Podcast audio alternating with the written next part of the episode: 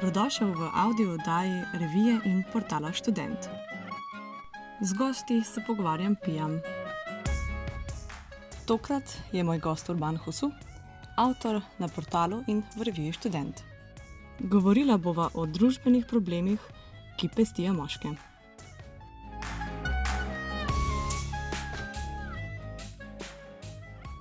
Zdravo, Urban. Zdravo. V decembru si na našem spletnem portalu napisal dva članka uh, z naslovom Družbeni problemi, ki pestijo moške. In uh, zate imam nekaj vprašanj. Najprej me zanima, zakaj si se sploh odločil napisati te članke in jih objaviti?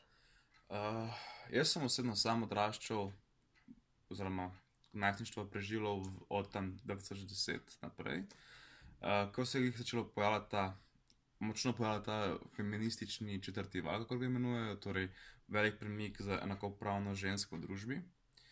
In seveda sem to odraščal, odraščal, ampak sem kot nek mlada zoreča oseba opazoval tudi probleme, ki jih moški doživljajo, ampak se o njih ne govori, ker je velik fokus je na ženskah, kar je bilo prav, seveda, ampak se mi se mi zdeli moški zelo pozabljeni pri tem, pri tej, uh, kako bi rekel, enakopravnosti.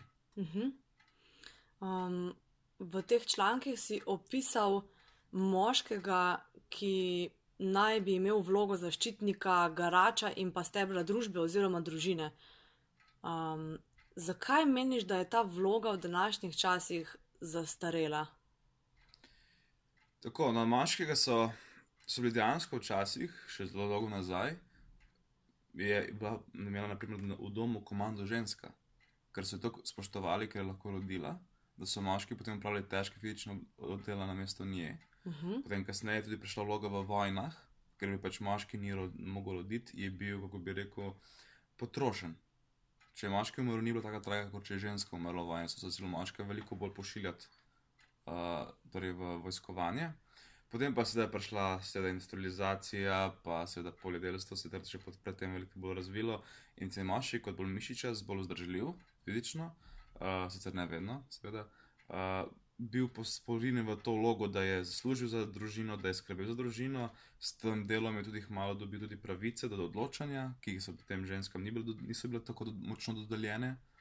Uh, in zdaj pa žal ni več tako. Ni moški tisti, ki, bo, ki mora prijeti za delo, in žena pa bo doma in kuhala. Uh -huh. Ekonomija se je spremenila, ena plača ni več dovolj.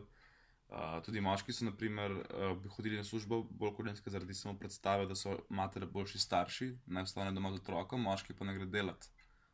Ampak seveda smo tudi že dokazano, da to ni res, da so oba starša lahko dobra starša in da tudi lahko uh, oba delata enako dobro.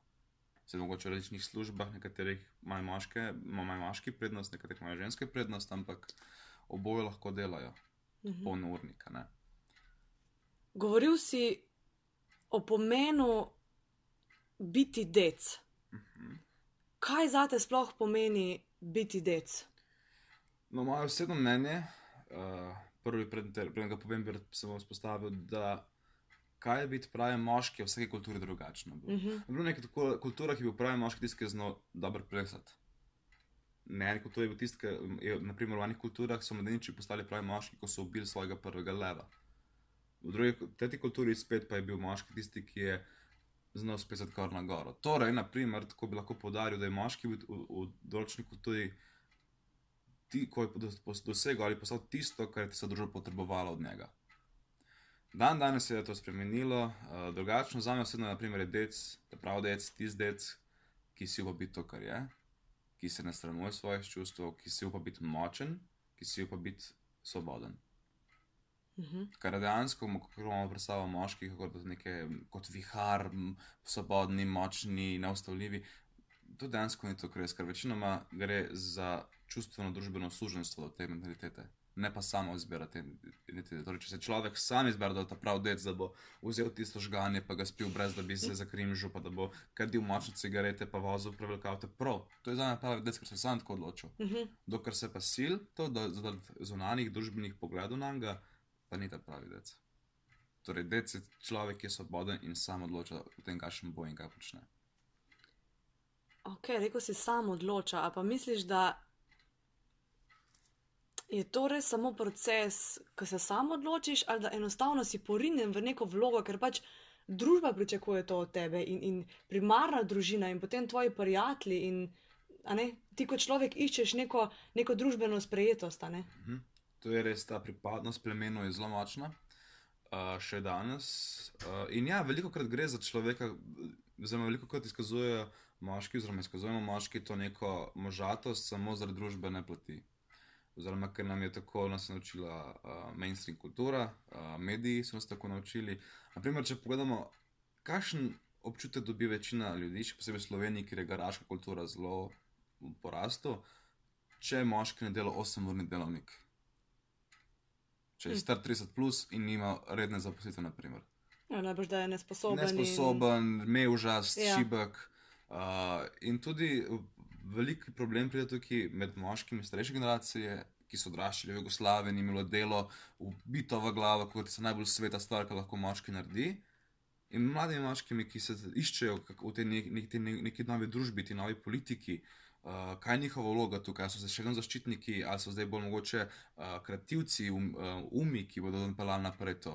In se zdaj tukaj pride do nekega, kako bi rekel, po angliško, clasha med temi Mhm. dvema generacijami moških. Um, ja, moškim je usiljena tudi ta kultura strani žensk, veliko krat. Uh, zelo lepi primeri so, ko ženske, ženske odprto govorijo, kako bi rade imele čustvenega moškega, ampak ko, samo ko so čustva priročna, torej ko so čustva tista o ljubezni, o ne vem, kako poskrbeti za otroka najlepo. Ko pa moški se sesuje, eh, ne vem, danes sem na šihtu šef na P, slabe vole sem, počutim se nesposoben, je pa tako, no, zakaj ste tako imel že? A, ni zdec? A ne? Ta, to je zelo tako močno postalo, se mi zdi opazno. In to se mi zdi zaradi tega, ker je ta bitka med spoloma je prišla izven te nek, neke intelektualne debate, je prišla v realni svet, kako bo rekoč, in jo povzemajo in se v njej borijo osebe, ki niso vse preštudirali, niso vse pre, pri sebi premislene, kaj govorijo. In je na nek način postal ta boj med spoloma, je podpihovan strani socialnih omrežij in vsega tega. Vidimo polno teh eh, objav, Go Queen, Yes Queen. Ne? Um, za moške je redko, je tako, ne. Mm. -hmm. So ponovadi tiste bolj, uh, take bolj, kako bi rekel, degradacijske uh, objave. In ta bitka med spoloma je, bo pre, če bo tako nadaljevala, se bo prešla v zelo nevarne vode. Pa ne mislim, da je takšno nasilje, ampak mislim v dobesedno hinavščino, nagajanju med sabo. Mhm. Uh, dejansko, da mesto, kar bi človeška rasta potrebuje, ko bi rekel, dva biološka spola, ne ne, da bi skupaj sodelovali, da ustvarjamo, bomo šli na razen, da se bomo med sabo pač kregali. Mhm. Mm, nekaj si že sicer omenil, ampak kaj misliš, na kaj vse lahko moški naleti, ko opusti to vlogo biti ta prav dejstvo v družbi? Kaj se lahko z njim zgodi? E, od, to je pa ponovno odvisno, kaj je bil prej. Mhm. Torej, če bi bil prej nek mogočen podjetnik, uh, ki se je lepo pač uh, metaforično izražal in to, če to naenkrat upusti in gre v bolj merno, meren poklic, nekaj, kar mu na duši leži, kar mu piha na dušo, tako naleti, da na to, da je pač ali se je pomehkužil, ali se je Mhm. poženščil. In naprimer tudi, uh, ne vem, če moški, naprimer, že to, to je mogoče žalostno, da ko moški želi narediti neko spremembo pri tem, pri bolj, da postane bolj čustven, bolj pravi jaz, kako bi rekel, naleti na komentarje, ali da se je poženščil, da je, uh, da je čuden. Ampak kdo mu to reče?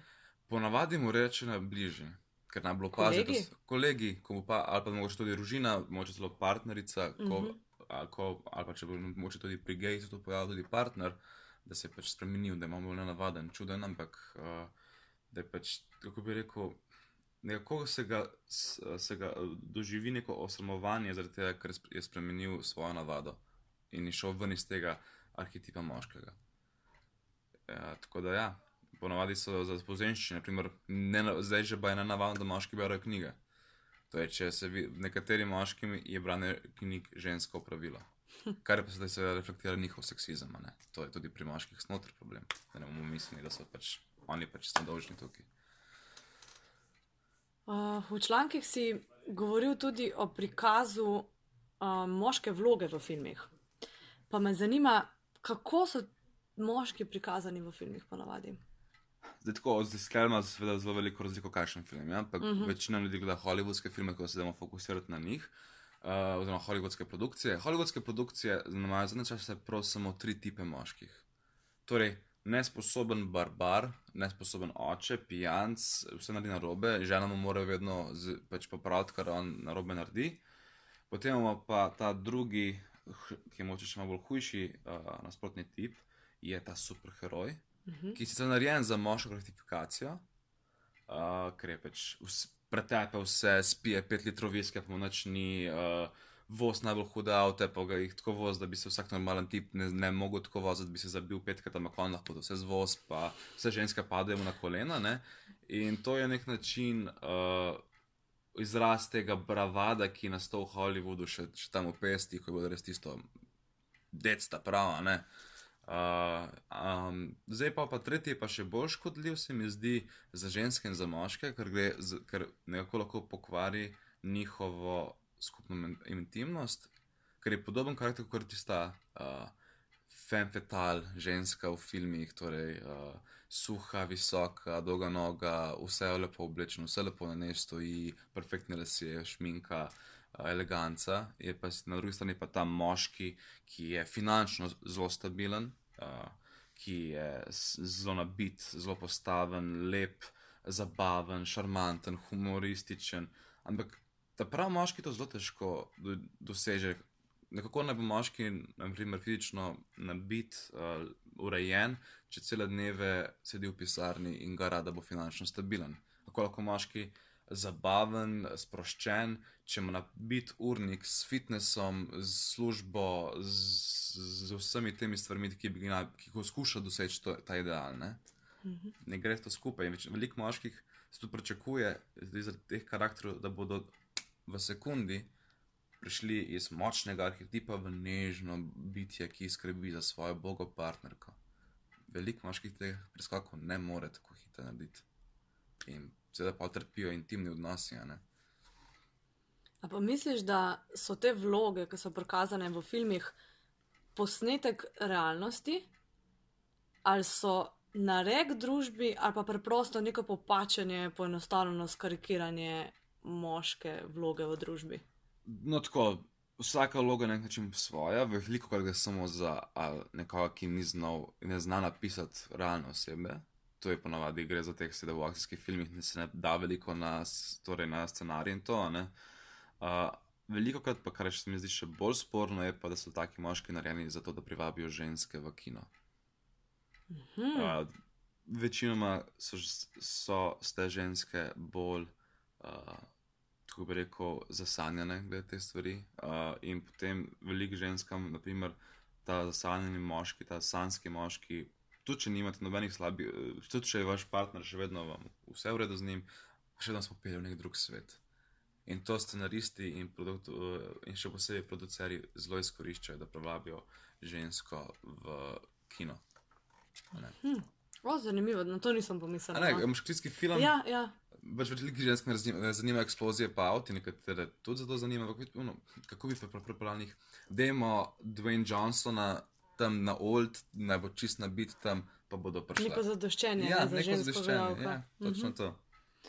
Um, v teh člankih si omenjal tudi uh, vlogo moškega v, v spolnosti.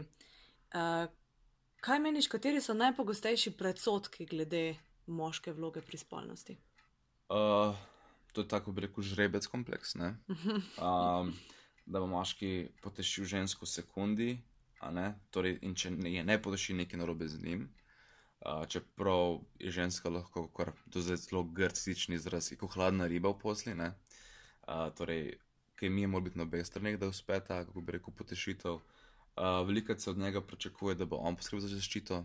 Veliko, ogromno krat sem se pogovarjal s kakšno punco in rekel, Kureš ti a imaš kondom s sabo, pa kar kureš ven, ali pa karkoli. Rekel je, to je od fanta dožnost. Čeprav bi mogla oba spola skrbeti za varnost. Mm. -hmm. In dejansko ženske še bolj mogoče, ker bi one bolj čut- čutijo dolgotrajnost nevarnega spolnega odnosa. Uh, potem moški tudi pričakuje, torej ta vš, kako bi rekel, da je vse čas pohoten, da bo podaril vse, kar leze. Am, in če hoče neko intimo, se na njega gleda, uno, na začetku se takoj, tudi ženske gleda na njega, kaj hočeš, ne, neki, neki, neki, neki ni v redu, zakaj ne nočeš pač imeti seksa z mano. kaj- In tako ženska potem projicira nas, da je nekaj narobe z njo. In ker tega ne, nekatere ne moremo oče priznati, čeprav tudi ni res, da je kako narobe, vsi pa po moškemu, kaj s tabo, a si gej, a ne moreš, a, a, a ti Mhm. nisem huda. Moče moški, moče se moški sem takrat naspal, moče da spam, pa mu ne paše seksati. Ampak to ne sme.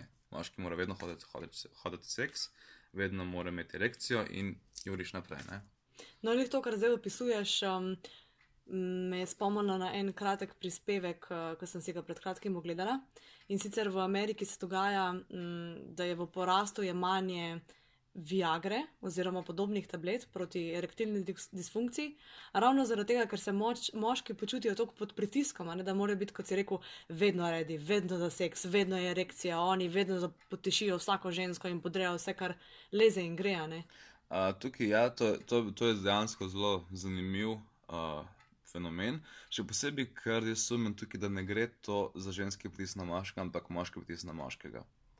Aha, ok, kako Jaz to sumim, zato ker ženske, ki imajo, ko bi zdaj rekel, zelo grdo presep pošlihtano v glavi, a ne, ve, da ni važno, da lahko vseh traja tudi pet minut, če je tista pač skupna kemija in to, da tudi lahko super. In to tudi nek- mnogi moški to vejo. Ampak drugi moški, seveda tisti še posebej, ki niso v stiku s svojo čustvenostjo ali pa stiku s svojo no, notranjo mentaliteto, kako bi rekel, nimajo notranjega miru Uh -huh. pri spolnosti, pa usfusirajo ta stereotip, da je kaj, kako si, aha, po petih minutah ti je prišlo, ha, ha, ha, ne. In zato pride do, še posebej na mlajše moške spet pritisk. Ne, taka, moraš biti vedno pripravljen, kot si rekla, vedno potešiti žensko in noben, in to je to. Ne. In to je dejansko zelo škodljivo, ker prekomerno prezgodne jemanje Viagre lahko potem res kasneje povzroči probleme tako. ne, v erekciji. Točno tako. Um, zdaj, ko smo veliko pri spolnosti, me mogoče še malo zanima, kako ti vidiš te spolne vloge, recimo pri starševstvu, ne?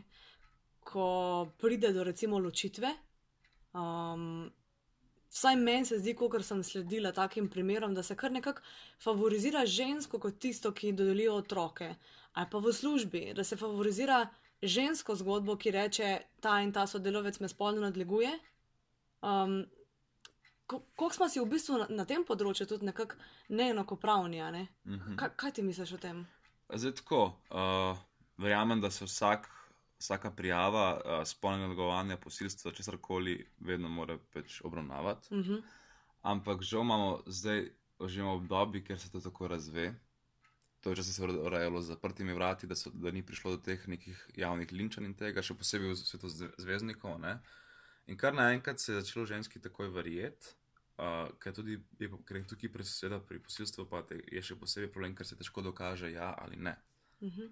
A ne? Tudi uh, veliko krat, zdaj je že dejansko posilstvo v določenih državah, v držav, uh, zvezdnih državah v Ameriki, če žens, ženska vzame svoj uh, kondensent nazaj, oziroma kondensent, torej svoj privolitev Aha, v spolnost. ok. Okay. Naprimer, s, s moški in ženska spita skupaj, Ja. uh, mogoče sta bila pijana, ampak sta oba, oba privolila v to. In tam- potem si ono premisli. Ona Okay. si potem premisli lahko in reče, da ne, in potem je ta moški lahko obravnavan za posilstvo. Uf, to je potem takem lahko v bistvu zelo močno orodje za ženske, ne? Tako je. Orožje, eh, ki ga uporabljajo veliko ženske, ki se počutijo ogrožene za strani moških, oziroma se čutijo neko potrebo, da tekmujejo z moškimi in jo ga veliko zaradi uporabljajo. ne. Tudi, pa tudi no- dokazano, mnogo, mnogo kater slaven moški je obso, ob, eh, ko bi rekel, obsojen na to, da je bil pač eh, spolno zlorabo nekoga, za mene žensko, samo zato, da je ženska dobila potem svojo neko slavo, pet minut slave. In so tistemu človeku pa so do konca uničili kariero za teh njenih pet minut slave. Uh, v starševstvu je pa še vedno isti problem, ne, moškega, oziroma fotra, imamo tečen vse čas, briga, ga, ki je njegov otrok, dolg malo se je posekiral, da mu 30 evrov, ajde pet nabija žogo uh, in tako naprej. Uh, in potem se prav zanimivo vidi, kako mamico vidimo, ko pele otroka, nič novega. Pa vidimo moškega, ki pele pač voziček, naprimer, pa brez mame, zelo nam je že čudno. naprimer. Imamo tudi že poročila o dogodkih, ko so očeta prijavili, ker je svojo punčko spre, spremil na WC, ker je bilo strah iti sama. In je bil dejansko prijavljen, ker je pač, aha, halo, policija na VC-ju, uh, en moški zlava punčko. Uh, pa si znan vic, oziroma tudi mima, ne, uh, ko pripelje mamica od svojega sinkota se igrati na igrala, ne nič ne navadnega. Pripelje fotor, pa se po ženske, ajoj, a danes je pa oči Merka. Kako lepo prosim, da je oči Merka, oči je njegov oči. Točno tako je, starš, ne? Starš je njegov. In tudi pija, kot se je rekla, pri ločitvah a, se Sloveniji, hvala Bogu, imamo zelo to malo bolj razsodno, ampak drugod po svetu se dogaja, da moški vedno izgubi, a, kako bi rekel, a, dostop do svojih otrok. Mhm. Uh, zaradi tega, ker imamo še eno glavo, da je mama boljši starš. In tudi manjka veliko krat, kot zdaj bo to zelo zelo kontradiktorno, kar sem rekel, ampak manjka tudi moške vzgoje. Na kak način to misliš? Zdaj tako, seveda vsaka družina je drugačna, vsaki ljudje so posebni, ampak ponavadi je neko pravilo bilo, naprimer, ne, da sin rabi očeta, uh -huh. da ga nauči biti pravi moški, karkoli za njih to pomeni, treba spoštovati, seveda, ampak da, ga se, da ima nek, nek vzgled, kaj bi rad bil. In če se mu sino to vzame, je veliko krat izgubljen v prihodnem, kot v prihodnem življenju, ne ve, kakšen bi bil. Seveda, če je oče v redu, če se ni oče pijanc ali pa nasinaš ali karkoli, je potem ta sin, ko odraste, izgubljen. Mhm. Isto kot, naprimer, ko so uh, hčerke, ki odraščajo brez mame. Žal, to, žal so te uh, spolne povezave med, med spoloma, povezave um, z njihovim naraščajem istega spola, žal obstajajo. a ne. So tudi mnogi psihologi potrdili ga, kar nekako ne pomeni, da mama ne more vzgojiti sina ali pa oče ne more hčerka vzgojiti, ne, ampak je pa ne zaželeno, da ima nek vzgled lastnega spola v prihodnosti. Mogoče ravno zato, ker se mora potem integrirati v družbo in je In- lažje, ne? Tako je. Ker pač že družba pričakuje to, da se tako obnaša, če je pač takega in takega spola. Hvala, zdaj si mi zelo povzela, kaj sem to povedati. Ja. Super, tako da ja. No. O, Me je pa recimo pri tvojih člankih presenetila tudi tvoja navedba, da ti je včasih po noči neprijetno, ko srečaš um, kakšno žensko, ki se ti bliža. In imaš občutek, da bi se te lahko ustrašila samo iz razloga, ker si ti moški in ker, hodi, ker hodiš po noči po cesti in je ona sama. Um, zakaj se tako počutiš? Z- Ne vem. Uh, vzgoja je bila vedno uh, na fantih, to je še dan danes, merkete punce, punce so nežne, uh, šči, šipke so ščite jih. Uh -huh. Uh, in ta, to žal je integrirano v vse moške možgane, se mi zdi. Redko, ker moški nima tega, tega čuta vse, ker je bil vzgojen že od malega tako. Potem je prišel še drug kontradikt v smislu tega, da moški so potrebni vse čas, posiljevalci, uh, hoče nekaj slabega, pedofili, naprimer tudi, ne, če gre za mlajšo osebo. Ne, In se tako občuti, da dobiš te, te dve stvari, se potem križata noter. Uh -huh. In se zato, ker misliš, aha, ona lahko misli, da se bi on kaj naredil, jaz si moram začeti, ker je Boga nežna ženska, ker, ker sem slab, jaz sem slab moški, a ne, grem raje na drugo stran ceste, da se ne bo strašila. Ne. To je ta kontradikt, ki je zelo parajoč dejansko, potem, če pogledaš.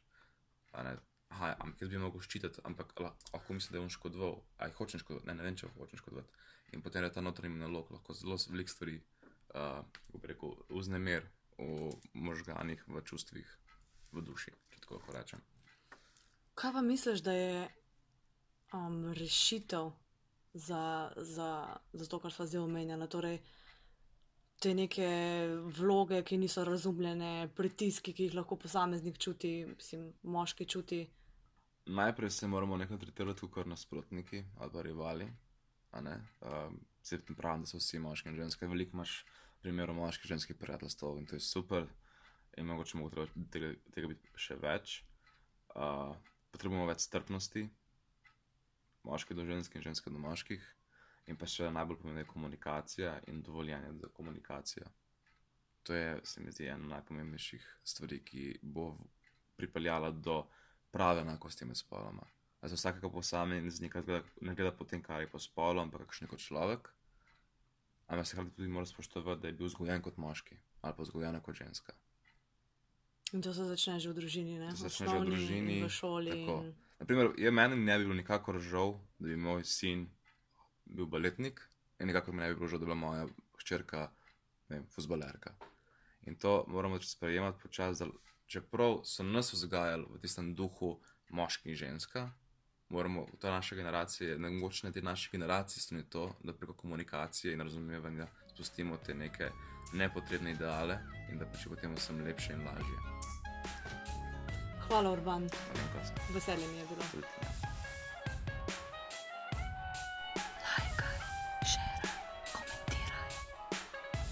In nam povej, kaj bi rad slišal v prihodnjih audio oddajah. Ideje lahko najdeš v reviji Student in na spletnem portalu www.student.si.